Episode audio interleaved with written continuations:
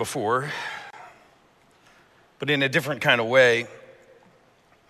Um, how often have you looked around the world and you get this sense that you just you don't fit? You feel different. Maybe you look different. Maybe your family story's different. Uh, maybe you have skeletons in the closet maybe you carry around with you secrets that you really don't want anyone to know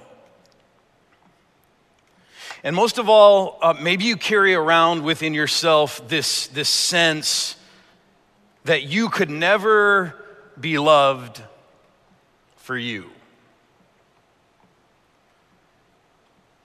And if you've ever felt that way, you know that that's an impossible feeling. No one can live life feeling that way, questioning their love, lovability, or their belonging. And so, if you've ever feel, felt that way, uh, you, you know what happens next. You get to work.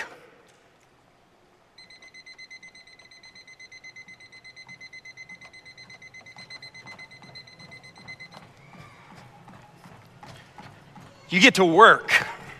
You do everything you can to try to prove the haters wrong, to prove yourself wrong, the worst suspicions you have about yourself wrong.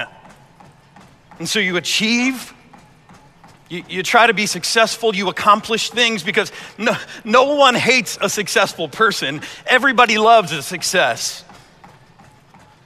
Or, or maybe you, you serve others, you help others because, I mean, who, who could hate someone who's helping them, making their life better? You become maybe a more generous person. Uh, maybe you find ways to contort yourself, to twist yourself into something, someone whom you believe can be lovable. You get to work to prove that you can be lovable, to prove that you can have belonging. But here's what you don't realize. Although this kind of works, it gets you what you want. Once you start, how do you ever stop? How do you ever stop and still have people love you? How, how do you stop and not lose your belonging? See, see, the trap is this is not sustainable. You cannot keep this up forever. And so, what you started, you're now trapped in and you have officially crossed over into the Bermuda Triangle.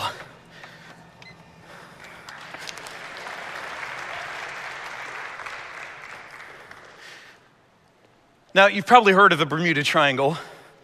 It's a real place, just like this. Um, it's a place that is said to be on um, this location in the Caribbean Atlantic that ships go into but never come out of, that planes fly into and they mysteriously disappear. It's a real place, but it's a place filled with myth and folklore and all kinds of hype. Kind of like Area 51, Stonehenge, Loch Ness. And yet, the truth is, although that this is a real place filled with lots of hype, and legend. Uh, we're using this as a metaphor in this series, this, this infamous place that no one escapes from. We're using it as a metaphor to describe another place we all find ourselves in, a place that so many of us get lost in. A place defined not by the geographical borders, but defined by these borders of anger, fear, and shame. This week, we're going to talk first about shame. I've studied shame for the last few years, and, and here's my working definition of what shame is shame is the painful experience. It's an experience, right? Uh, the painful experience of believing we are fatally flawed and therefore unworthy of love and belonging. I'll read that again. The painful experience of believing we are fatally flawed, and therefore unworthy of love and belonging. If you think about that, there's probably been a moment or two in your life where you felt that, maybe a lot of moments. But what makes shame so tricky is that shame in our culture has become a blanket term to describe a whole lot of things. Things that are not technically shame.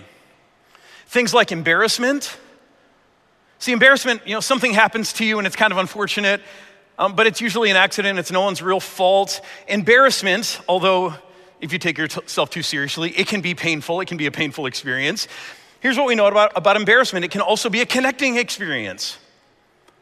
It can cause you to take yourself more lightly. It can bring you connection with other people. You can laugh at embarrassments, and it actually causes you to, to feel stronger bonds with the people around you. Embarrassment can be difficult, but, but it's, it's, not, a, it's not necessarily a negative. Um, you take embarrassment and you add to it some malice or some injustice, and you have humiliation. Where someone intentionally tries to embarrass you and there's not a good cause for it. Uh, then you have guilt. Guilt can be a very healthy experience, especially for those of us who are people of faith. We know this, right? That when you suddenly are struck with, a, with an experience of guilt because you've done something to sin against another person or to sin against God, that can be a healthy experience. It can drive you to more positive change, to, to make a, amends for what you've done wrong. Guilt is a sense that I have done something wrong, and it can be very healthy. But shame, technically speaking, is not the sense that I have done something wrong. Shame is the sense that I am wrong. Not that I've done something bad, but I am bad. Because of something that's happened to me or something that I have done. Shame is this sense of unworthiness, that I am unlovable, I'll never find belonging, that I am unredeemable. And you see, we, we, tie, we, we kind of use this term shame to blanket over all of these different terms. But really, when we're talking about shame, we're, we're only talking about this. Now, in sociology, I was a sociology major. In sociology, it is said that shame is an important social tool. It's, it's something that we use in society to keep everyone playing nicely, to keep them working together.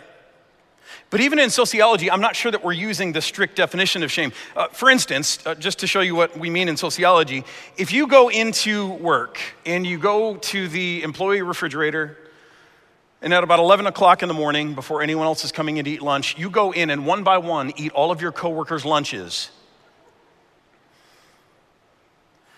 You are rightfully um, giving a reason for people to challenge your belonging, right? I mean, that's not okay to eat someone else's lunch if it's not your own, knowingly to do that. Um, so maybe, maybe there's some, some, you know, influence that you put on that person to, uh, to help them change. And you say, hey, if you don't knock it off, we're not going to be friends anymore, or you're not going to work here. That's an example of, of maybe the healthy sociological shame. You can take that a step further. If you go into work at 11 o'clock and you don't eat your coworkers' lunches, but instead you start eating your coworkers, that's a whole other problem. You've gone more extreme and you'll be put out of society, and that's even harder to redeem. See, it's important for us to understand that our behavior has consequences. And, and when we're talking about things like guilt, um, that's something that, that, that helps us understand that our behaviors have consequences, that we can do things that will legitimately threaten our belonging to the greater society. That's what sociology means. But shame, in a more common sense, gets overused, doesn't it? Because we start to use shame to control people, to manipulate people, to get people to do what we want on all kinds of less important issues. And, and it works. Shame works. It's incredibly motivational but it's always corrosive. It's never life giving, even when you get the result that you want. See, shame is something we all experience, but it is something unequivocally that God does not want for us. And you see this in the scriptures. The scriptures describe, describe again and again that when you're in a relationship with God, you are free from shame. Psalm 34 says, Those who look to God are radiant, their faces are never covered with shame. See, it's not a result of what they do, but it's a result of this relationship with God. Uh, if you go back to the very beginning of time, you'll discover that being without shame was one of the features that described the perfection of living in the Garden of Eden. Look at this Genesis 2. Adam and his wife were both naked and they felt no shame. Now, I know no one wants to hear you know, the word naked in church, but it's in the Bible, so you got to deal with it, right? Um, but, but, but listen to this Adam and Eve, they are completely exposed physically, emotionally, in every way. They're completely vulnerable. And yet, unlike us, when we're vulnerable, there's no terror there, there's no fear there, there's no shame there. But once we left the garden, shame became a universal human experience. It became our reality. But here's something else that's important for us to know as we start this off that although we all experience shame, some of us experience it more acutely. For some of us, it's more of a, a monopolizing force in our life. Uh, back in January of 2019, we did a series called The Nine Paths. You remember it? Um, it's based on this, like two people. Okay. Gives me confidence in what I'm doing here, people. Um, it's built on this, uh, this ancient spiritual growth tool called the Enneagram nine different paths that we tend to walk as people, um, each related to uh, one of the seven deadly sins plus a couple. Uh, they came up with nine for that. Um, it helps us understand virtues and vices. But, but, but here's another thing about the Enneagram it's divided into these triads. And these numbers, number two, the path of service, number three on the Enneagram, type three, um, the path of accomplishment, type four, the path of originality, these three are especially driven by shame. Shame's a universal human experience, but for some of us, if this is our path that we tend to walk, shame plays a bigger role in our journey. And yet, for each of these, it looks a little different. They all deal with shame, but they try to overcome shame in a different way. So, uh, for people who walk the path of service, when they feel shame, the sense of I, I, I don't belong, I don't fit because of who I am, because of what I've done, they immediately get to work, right? You get to work, and, and they get to work trying to figure out what people need and how they can be helpful and how they can serve people and how they can meet the needs of other people.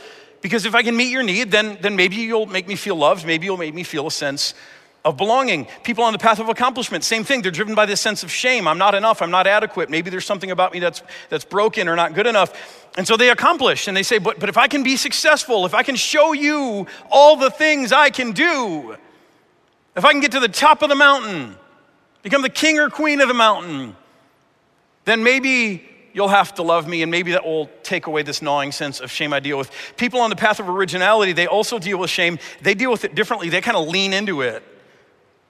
And they say, well, maybe I'm broken. Maybe, maybe there's something weird about me. Maybe there's something unlovable about me. But they actually take that and they try to make an identity, a positive identity of it. And they say, well, if I can just lean into this and if I can become an original, if I can become distinct, then, then you know what? Maybe I won't be for everybody. I won't be palatable to everybody, but I'll be palatable to somebody. Somebody will love me. Someone will appreciate me. I'll find belonging somewhere, even if it's just in a small niche group somewhere. You see, each of these three deal with shame but they deal with it in a different way. But here's what unites all of them they all believe that the way out of shame is through doing something. And here's a fundamental deceit that we, we all tend to fight, especially if you walk one of those paths. It's this belief that without doing something, that you, you can't ever find love or belonging, that your love and belonging depends on what you do. But I want you to know that's a trap. And Jesus came to set us free from that trap. Uh, now I want to take you to the ancient city of Corinth. Far away from the Bermuda Triangle, this is all the way over in the Mediterranean Sea, Corinth. Now, Corinth is, as you can see um, right here, this dot, Corinth was a very important place in the ancient world. It was an ancient seaport. You can see they're very strategically located, um, very accessible. So they were an ancient seaport, lots of sailors, lots of commerce. But like a lot of commercial centers in the ancient world, and maybe still today, Corinth was kind of a nasty place. The ancient ruins of the city of Corinth reveal a whole lot of brothels and a whole lot of empty booze bottles. In fact, in the Greek language, there was a verb, a verb that says uh, literally the infinitive of the verb is to Corinthianize. To Corinthianize. So it's kind of this, this term. And And you can imagine that uh, to Corinthianize probably didn't mean to love your neighbor as yourself or to help little old ladies across the street.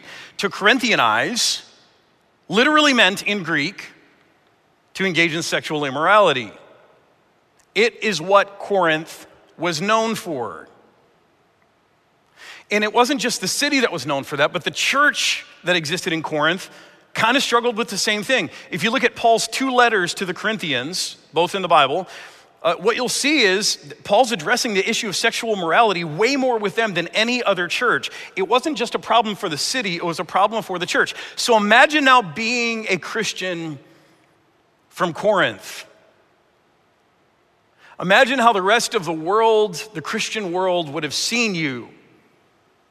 Oh, you're from Corinth? You're one of those people, right?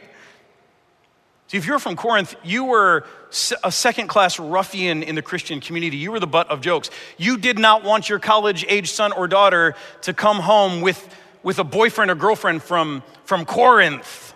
You know, no Corinthian fiancés here, please. And so, as a result of this, the church at Corinth was a community that struggled with shame. Both a sense that they, they were doing things that weren't helpful, they weren't life giving, but they were also dealing with, with a lot of hate from the greater Christian world because they were, they were known to be an immoral people. So, so they dealt with an internal sense of shame, an external sense of shame. Yet, yet, I want you to look today as we jump into the beginning of this book at how very thoughtful Paul, the leader of the church, is about this reality. He acknowledges the reality of, of who they are, but he manages to do it in a way that he doesn't shame them. Instead, he gives them a way out of the trap of shame that they have been living in. We're going to look at 1 Corinthians chapter 1. We're actually going to start at verse 4. He says, I always thank my God for you because of his grace given you in Christ Jesus. Now, again, if you're from Corinth, no one in the Christian world is thanking God for you. You're kind of the people that they just wish would go away. They don't want to know about you. And then he goes on, for in him, in Jesus, you have been enriched in every way with all kinds of speech and with all knowledge. Uh, again, in Corinth, the mindset is you're deficient, you're lacking, you don't have what other people have. And yet Paul says, no, no, no. According to what God has done, you've been enriched in every way. You, you've been enriched with all kinds of things. This was God confirming our testimony about Christ among you. People may not see Jesus present in you, or they may question the sincerity of your faith, but we see it. We know Jesus lives among you. Therefore, he says, you do not lack any spiritual gift. Again, if you're from Corinth, all you can think about is how you lack, how you're deficient, how you're second class, you're not as good as everyone else. And yet, Paul says, therefore, you do not lack any spiritual gift. Uh, you might know that the book of First Corinthians especially talks about spiritual gifts in detail, and, and some people reason that Corinth might have been a place where God gave his spirit in extra measure, that the spiritual gifts were manifest there in greater measure than in other churches. Or it may just be that it was so shocking that other churches had them also, but it was so shocking that God's Spirit would show up there and give them gifts. Either way, they feature prominently in the rest of the book. He says, Therefore, you do not lack any spiritual gift as you eagerly wait for our Lord Jesus Christ to be revealed.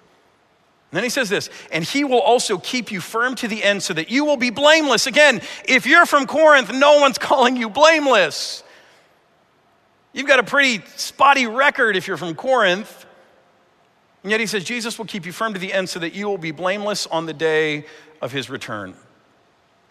God is faithful who has called you into fellowship with his son, Jesus Christ, our Lord. So, so Paul starts this off kind of how we'd expect. You know, these people are dealing with shame. They, they, they, believe that they've got to hustle for their worthiness. And he says, wait a minute, wait a minute. God is at work in you. It's okay. He, he starts off great.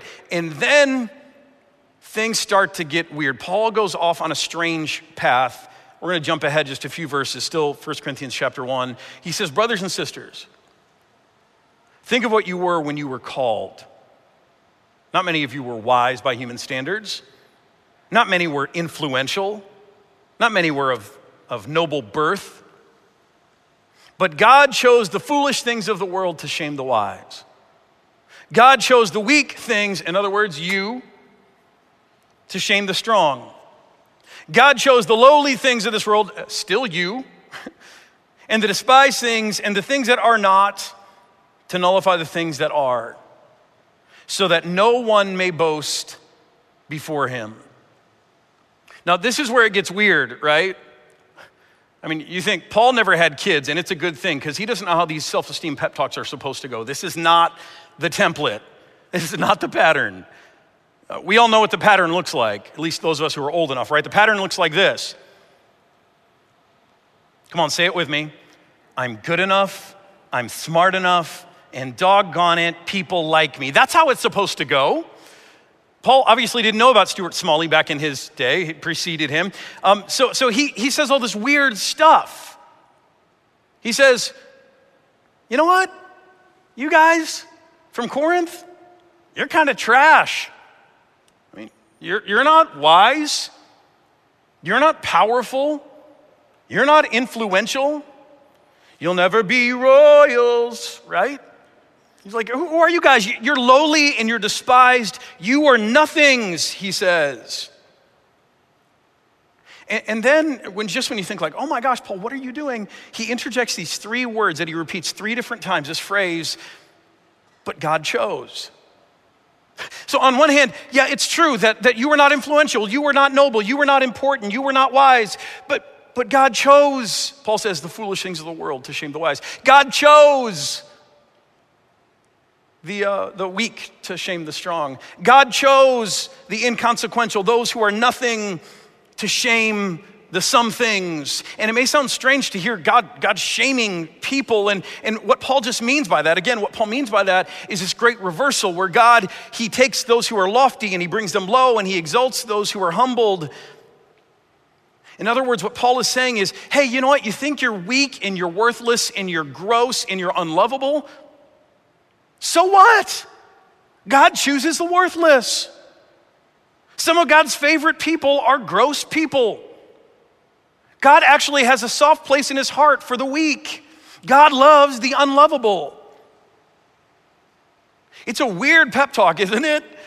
For a group of people who are dealing with shame. But, but, but what if we took this approach, the approach of Paul, the next time we were dealing with shame in our own lives or we were helping someone else through it? What if instead of jumping on the treadmill, the moment we felt accused, the moment we felt unworthy and saying, I just got to hustle for my worthiness. What if we actually took Paul's counsel to heart? Now, it may sound harsh. It may sound like an absolute self esteem killer to, to admit these things to yourself, but I think it's the only chance of relief because we all know what happens when you get on that treadmill. You start working hard, and people look at you and they go, Ooh, look at you. You're amazing. And deep down, here's what you're thinking you don't know the real me. Even if you can sell everyone else in the world on your worth and your value and your lovability, you're the hardest person in the world to sell about that. We're not sold. And we know there's only a matter of time, no matter how hard we work, before other people see what we know. And so, what if instead of even going there, because it doesn't help, what if we decided to agree with our worst fears about ourselves? The worst accusations that we have in our mind. What if we were willing to say, you know what, maybe I am weak, maybe I'm not smart, maybe I'm not very good at anything, maybe I'm not even a good person. Maybe that sounds like the ultimate ego killer, like that would crush me. I'd, I'd, I'd you know, be ground to bits, but maybe that's actually the way to freedom. See, think about it this way if, if I don't have to worry about my next achievement, if I don't have to worry about my next sale, my next promotion, my next housing upgrade, my next new car, if I don't have to worry about my next selfless act, my next service opportunity to make you like me, my next, you know, whatever, if, if I don't have to fret about my next big mistake, my next sin, if, if I can just simply say, you know what? There's some ugly stuff in me. There's some bad stuff inside me. I do bad things, but, but mystery of mysteries, God likes me anyway. What if we could sing the old hymn, Just as I Am, without one plea? What if we could sing that and actually mean it? That people who are imperfect, people who have no cause to be loved, that in fact, God loves us anyway, that we are His preference. See, isn't that, although it sounds crazy, isn't that the path to real freedom? Which is exactly what Paul is doing. It's exactly what he recommends. He's, he's just saying, you know what?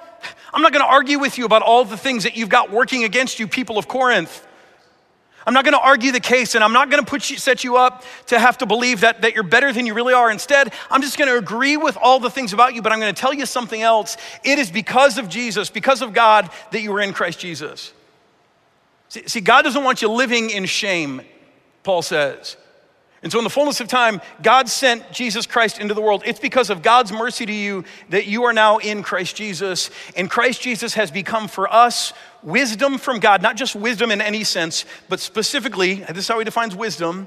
That is, Jesus has become our righteousness, holiness, and redemption. Circle that word, our, right? Our righteousness, holiness, and redemption. Jesus came into the world not just to be holiness, righteousness, and redemption, but to become our righteousness, holiness, and redemption. Paul's saying, you know what, if you can just agree with all of these things and realize those aren't the rules of being loved, those aren't the rules of belonging anymore. God has provided another way, and it's through Jesus.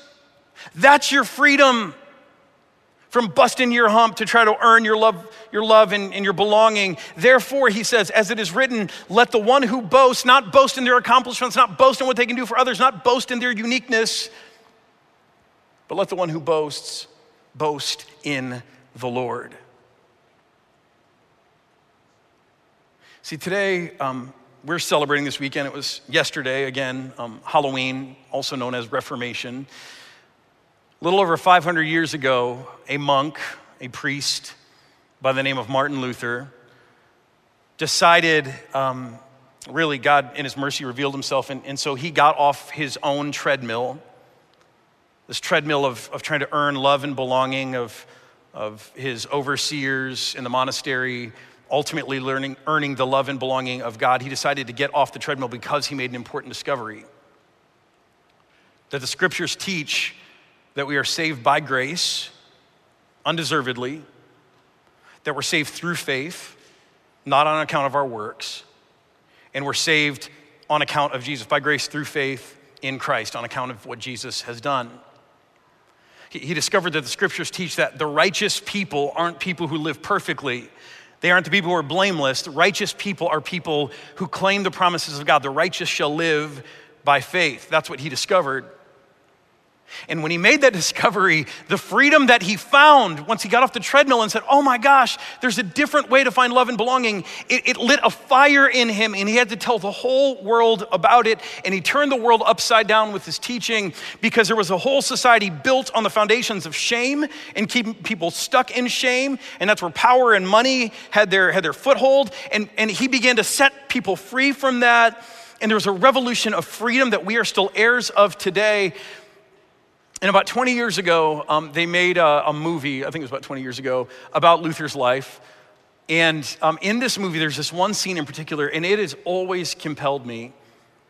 It is shortly after Luther made this discovery that, you know what? So what if I'm not perfect? So what if I'm not impressive? So what? God chooses people like me and God loves me, and, and those things are the standard of my belonging. He, there's this moment in the, in the movie shortly after he makes this discovery where he begins to preach differently. He begins to preach the truth. And so I want to show you this scene.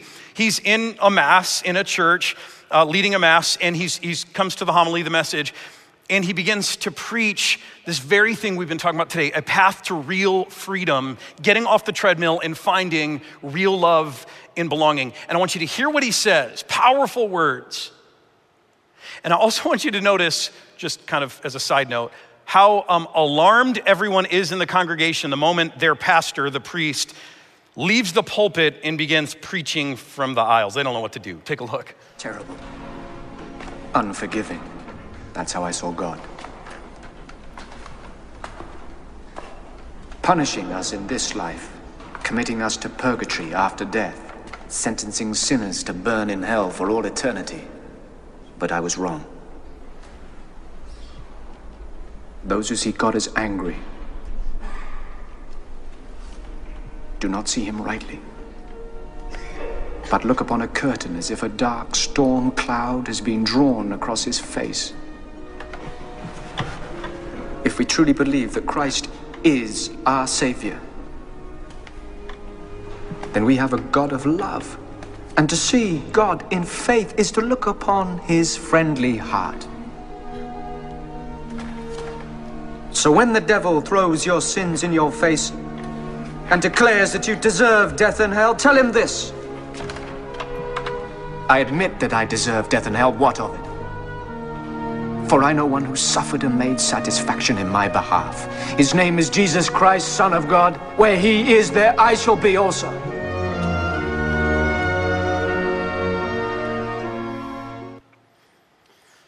When the devil throws your sins in your face, tells you you're worthy of death and hell, say, What of it?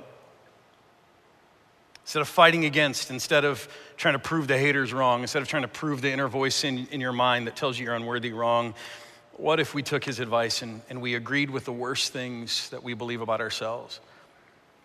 And what if we said, Yeah, so what? In the end, God chose me anyway. That must mean something. Um, all throughout my uh, life growing up, I sought to be a good kid. And uh, that meant that I got really good at achieving.